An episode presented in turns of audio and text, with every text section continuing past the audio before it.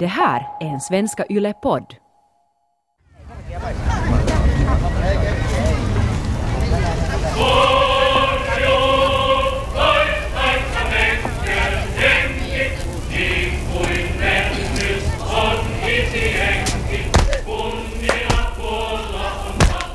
Det inre politiska orostillståndet har utlöst två blodsdåd. Riksdagskandidat anleveras.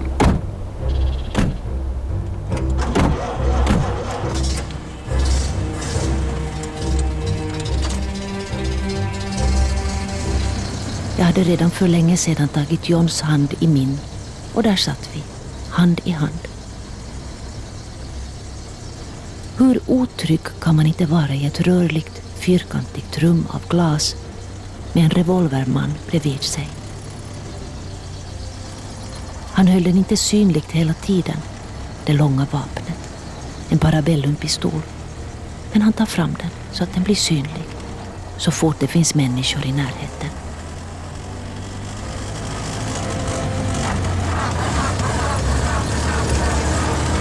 Det är en tisdag morgon i oktober 1930. Vid halv nio-tiden går president Carlo Juho Ståhlberg med fru Ester på sin vanliga morgonpromenad på Brändö i Helsingfors.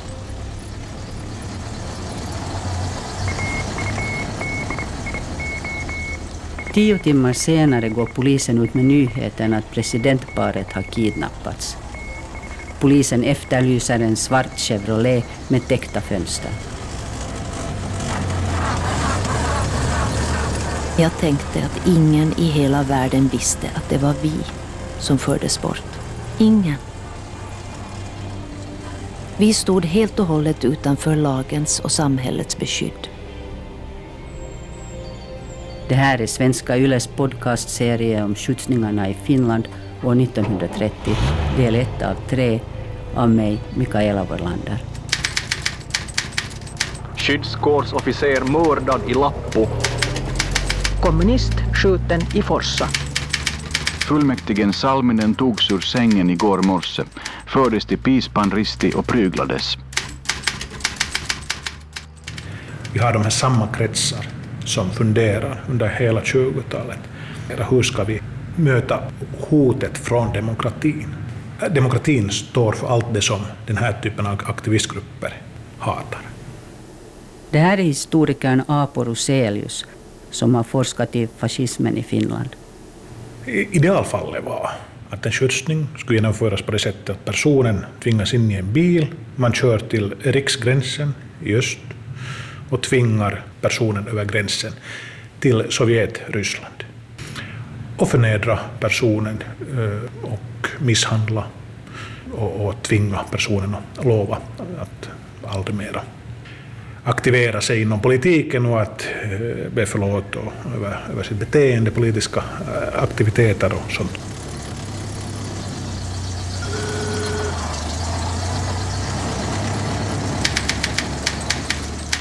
Hakkila fördes till en skog mellan Lappo och Kuortane där han uppmanades tömma sina fickor och klä av sig emedan han nu skulle dö till följd av att han beskyddat rövare och kommunister. Fyra Lappobor, av vilka två voro berusade, stannade med Hakkila i skogen.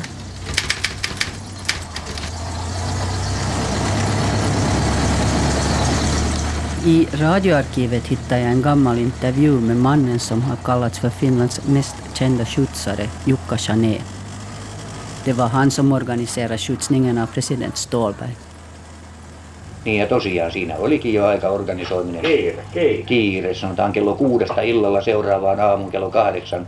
Organisoida polttoaineet, organisoida vaunut, apumiehet ja kaikki. Tehdä alustavat tiedustelut, missä tapahtuu kaappaus ja niin poispäin. Men nu börjar vi från början. Birte Wingren läser ur Ester Ståhlbergs dagbok. Den 14 oktober drog jag ut lite på tiden när jag klädde mig på morgonen. Det var så skönt att redan när jag vaknade tänka på att jag inte behövde ta mig någonstans. Att jag skulle få vara hemma hela veckan. Nu vilar jag en stund i den härligheten. Redan kvällen innan hade jag somnat i de tankarna utan sömnpulver och sovit gott. När jag kom ner hade John redan druckit sitt kaffe. Han satt i skinnfåtöljen och läste tidningen, som vanligt. Solen sken in genom fönstren. Fjärden glittrade mellan träden. En alldeles underbar dag. John från sin fåtölj. Följer du med på promenad? En vacker morgon. På tonläget kunde jag tydligt höra att han menade nu genast. De har varit gifta i tio år, Ester och John. Det är Karl och Juho som Esta kallar för John. Han är riksdagsman och Finlands första president. Hon är författare och journalist. Han är blyg och formell. Hon är utåtriktad och sällskaplig. Båda är intresserade av samhällsfrågor.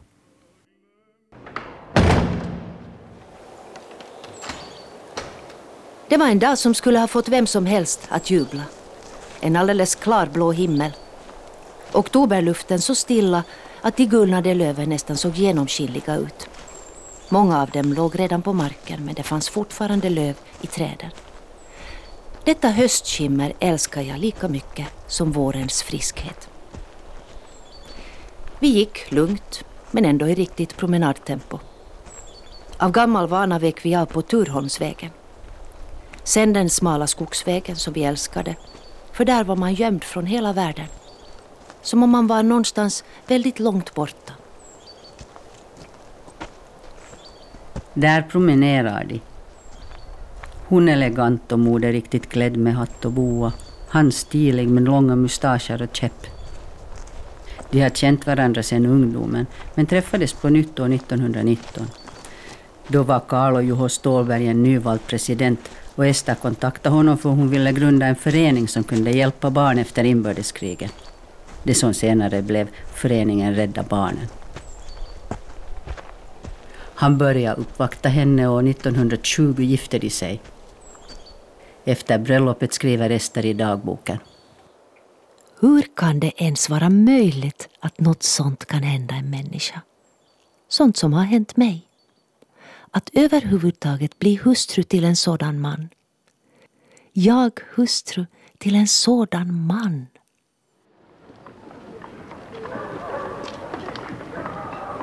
Efter inbördeskriget 1918 var Finland ett delat land. Som landets första president talade Stålberg för en försoningspolitik om att bygga det nya självständiga Finland tillsammans det borgerliga tillsammans med arbetarrörelsen. Stålberg ville se ett Finland där det rådde lag och ordning, rättvisa och demokrati. Alla var inte intresserade av det här. Det fanns grupperingar som aldrig riktigt kom över det att kriget var slut och var aldrig överens med det politiska etablissemanget hur Finland utvecklades utan ansåg att striden inte är över så att så länge som det fanns det kommunistiska hotet skulle kriget fortsätta och kampen fortsätta. Och från de här så kallade aktivistkretsar, så de finns under hela 20-talet och försöker hitta olika kanaler, växa, sig, växa i styrka och att eh, påverka. Deras stund eh, kommer med den ekonomiska krisen i världen. Den slår hårt till i Finland 1929 och de här grupperingarna som har varit marginella och som till och med en ganska stor del av övriga samhället har småflinat åt, så plötsligt blir de kanaler för den här tidens idéer och tankar. På 30-talet var det inte alls klart att demokratin och parlamentarismen kommer att segra, utan för många såg det ut att de är den svagaste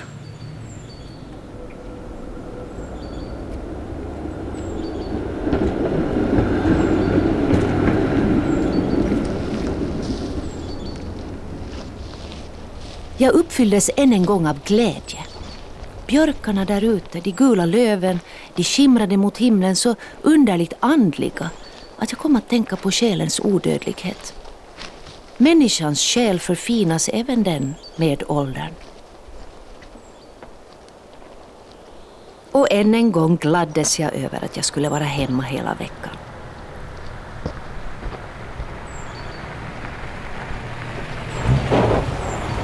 Men vad i hela friden en bil. Jag stelnade till. Så slog det mig. Precis som, som händelserna den senaste tiden.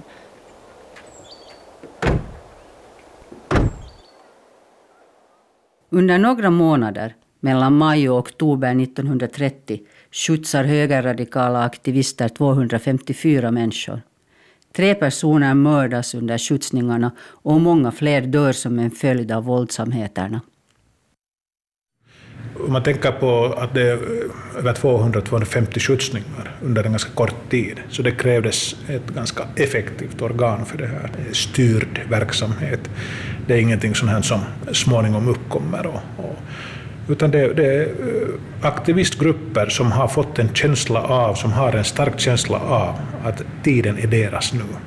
Så de går in eh, för en verksamhet som är kriminell med vetskap om att de antagligen inte får någon följder för det. De har så att säga folkrörelsen, folket på sin sida. Och lagen nådde dem inte.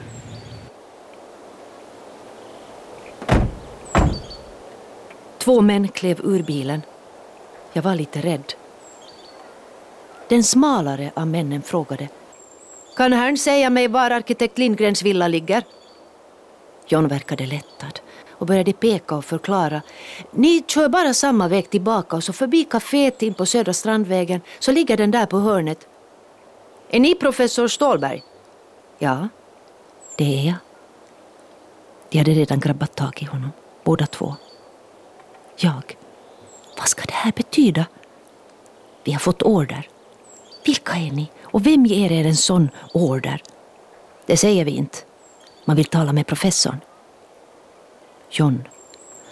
Om det är ett samtal man vill ha, varför inte komma hem till mig? Nej, ni måste in i bilen. Det är helt nödvändigt. Jag.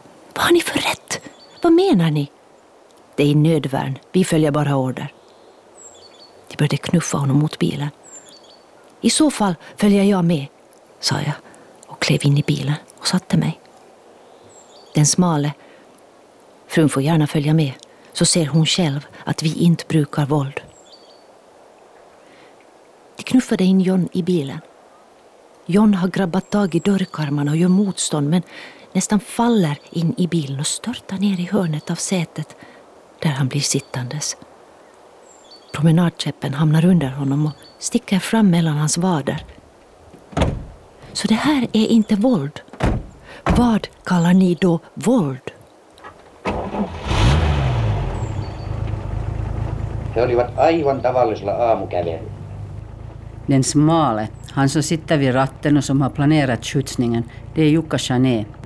Han berättar om mötet med presidentparet. Ainoa oli, että rouvalla oli tuommoinen punakettupuuhka. Ja, Ja sekin putosi siinä autoon astuttaessa, joka nyt tapahtui vähän noin niin kuin apua antaen. Det var på en helt vanlig morgonpromenad. Det enda speciella var att frun hade på sig en revboa och den tappade hon när vi steg in i bilen. För det behövdes, så att säga, lite hjälp. Revboan föll ner på marken och frun sa att ta med pälskragen. Och jag sa då att ta med den.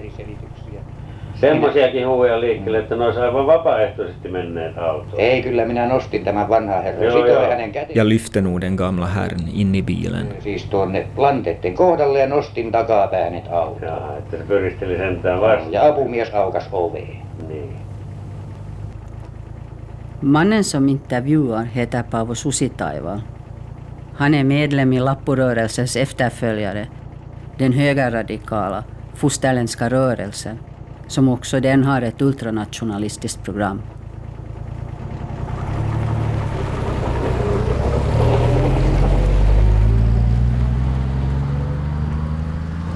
Bilen började köra iväg. Jag såg inte vart. Den smale satt vid ratten. Den andra, den tjockläppade, hade hoppat in och satt sig bredvid mig så att han satt i mitten av baksätet.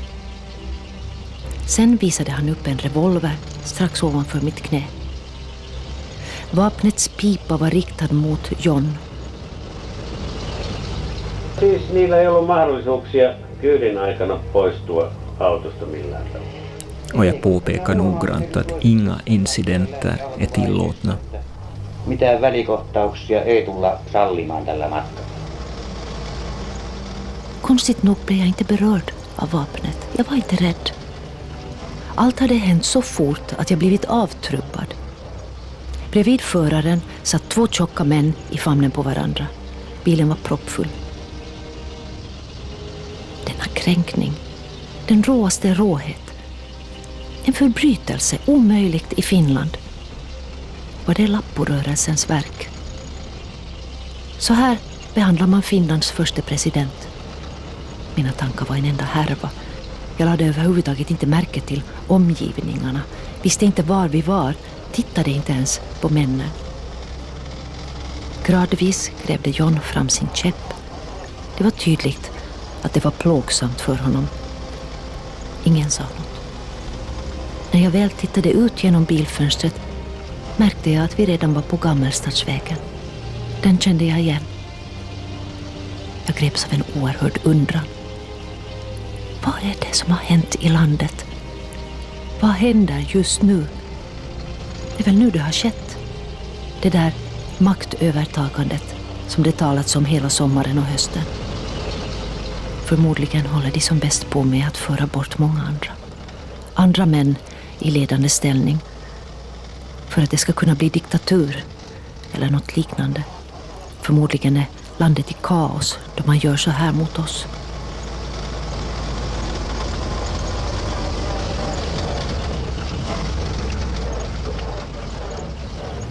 Det var ett reellt hot. De ledande politikerna är mycket oroade över en, eh, en sån här högerkupp. Det var svårt att veta vem som var för en kupp, vem som skulle ha varit redo att stödja en kupp om en sån skulle ha skett och vem som skulle ha motsatt sig det.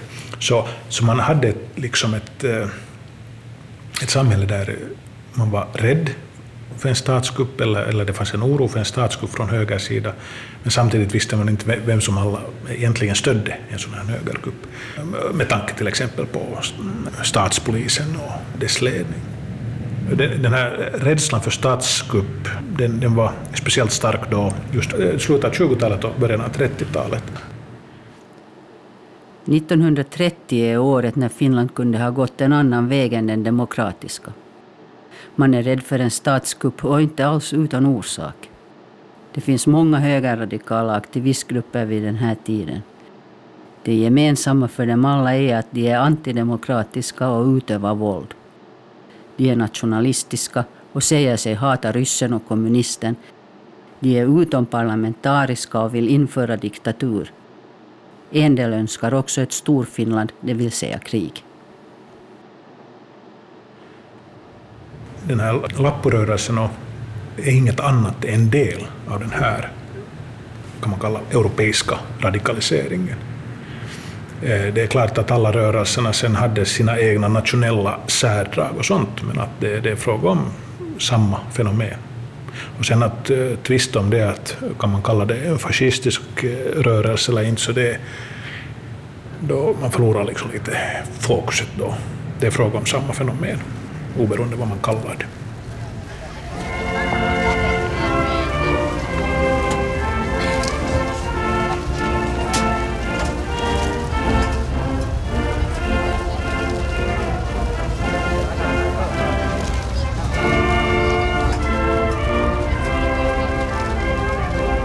Med skjutsningarna vill Lapporörelsen med våld påverka samhällsutvecklingen.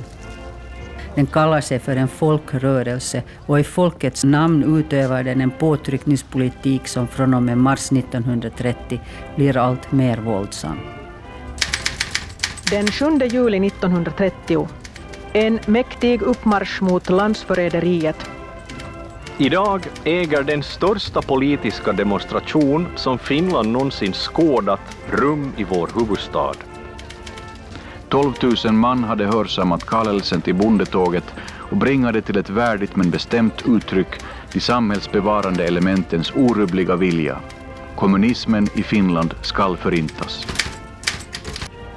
Sin makt visar Lapporörelsen upp i juli med bondetåget då 12 000 människor marscherar och kör i bilkaravaner längs gatorna i Helsingfors.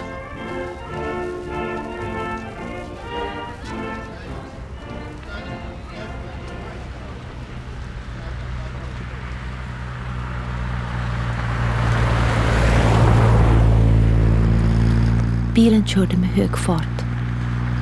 Det fanns inte tid att väja för gropar eller sakta ner vid övergångsställen. Om och om igen flög jag upp i taket så att huvudet slog i. Än en gång rättade jag till min hatt. Försök att akta ditt huvud, viskade Jan. Jag satte mig djupt, tryckte mig ner i sätet så att benen nästan blev raka. Det hjälpte. Jag halvlåg i sätet. De var unga män allihop. Stora, robusta män, bortsett från föraren. Märkvärdigt grova ansiktsdrag. Tjocka läppar även på de övriga, men mest på mannen med revolvern. Idiotisk, grov uppsyn. Vad var de för ena egentligen? Kunde de vara bildade? Föraren kanske, den smale. Hade han studentexamen? Mycket möjligt. Den smale, han som sitter vid ratten, det är Jukka Chané. Niin, minä olin joutunut erääseen piiriin siihen aikaan Helsingissä, joka oli perustanut keskuudestaan kerhon, joka ensi kerho oli nimeltään Kurinpitojärjestö. Vid den tiden var jag knuten till en krets i Helsingfors som hade grundat en Föreningen för disciplin som skulle skydda vita frihetskrigare som hade utsatts för den röda och kommunistiska socialdemokratiska arbetsplatsterrorn. kommunistisesta ja punaisesta sosiaalidemokraattisesta työmaaterrorista. Tässä pikkupiirissä, pienessä kerhossa, joka sitten muutettiin ja rekisteröitiin valvojaan kerhonimiseksi yhdistykseksi, joudun puheenjohtaja-asemaan ja jäseninä oli yksinomaan valkoisen armeijan sotureitten poikia ja jääkäreitten poikia, siis mahdollisimman luotettua valkoista aineesta.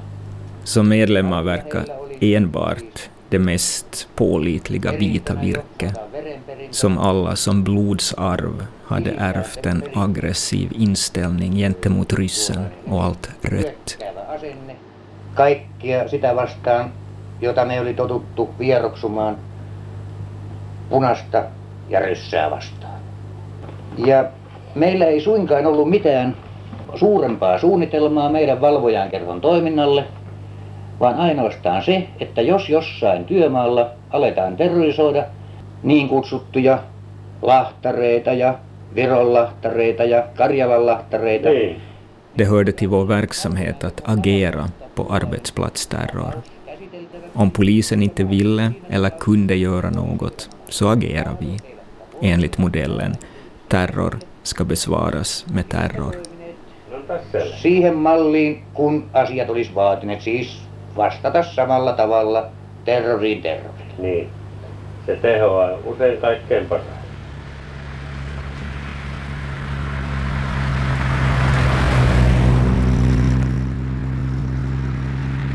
Den smale samtalade med den tjockläppade. Vacker dag idag. Visst har många vackra dagar slösats bort under de här tolv åren men äntligen har vi en som inte kommer att gå förlorad. Nej, precis. Utmärkt planering och vägen är öppen. Det går som smort. Man blir riktigt ivrig igen som förut på fronten. Om bara Vihtori kunde se det här. Kan du ta en titt på kartan? Här kommer en korsning.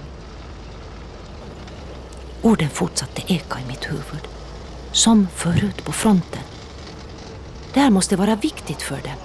En storslagen seger. Vihtori. Kunde det vara...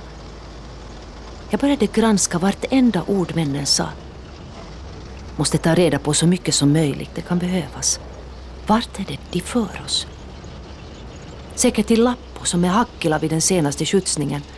Det här görs ju på precis samma sätt som de tidigare som det har stått om i tidningarna.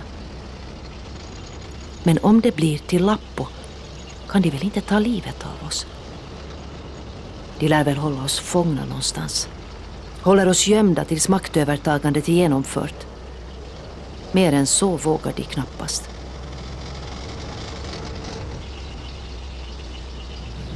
Om man tänker på Lapporörelsen, dess guldår, så då är det ju faktiskt fråga om en rörelse som lyckas bestämma agendan. I hela landet finns det grupper som blir delaktiga av den här rörelsen. Så då, då är det utan att då kanske varje individ skulle ha skrivit under accepterande av våldsaktioner eller motsätta sig republiken eller något sånt här. Men att det här indirekta stödet också, det är betydande. Och, så att det är inte så viktigt att exakt hur många hörde till den här hårda kärnan, utan det är hur många de kan mobilisera. Och det här liksom såg farligt ut sommaren 1930 i Finland.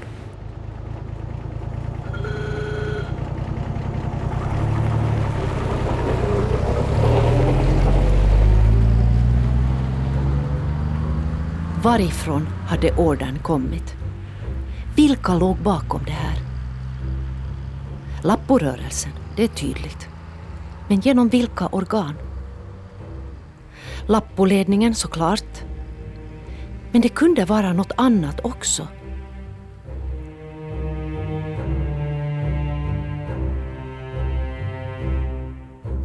Det här var första delen av Svenska Yles podcastserie om skjutsningarna. I följande avsnitt fortsätter Esters och Johns resa genom Finland i den svarta Chevroleten. Vart är de på väg? Det får vi höra i nästa avsnitt. John satt tyst. Det kunde jag förstå. Han ville inte utväxla ett enda ord med dem. Vi närmade oss Lahtis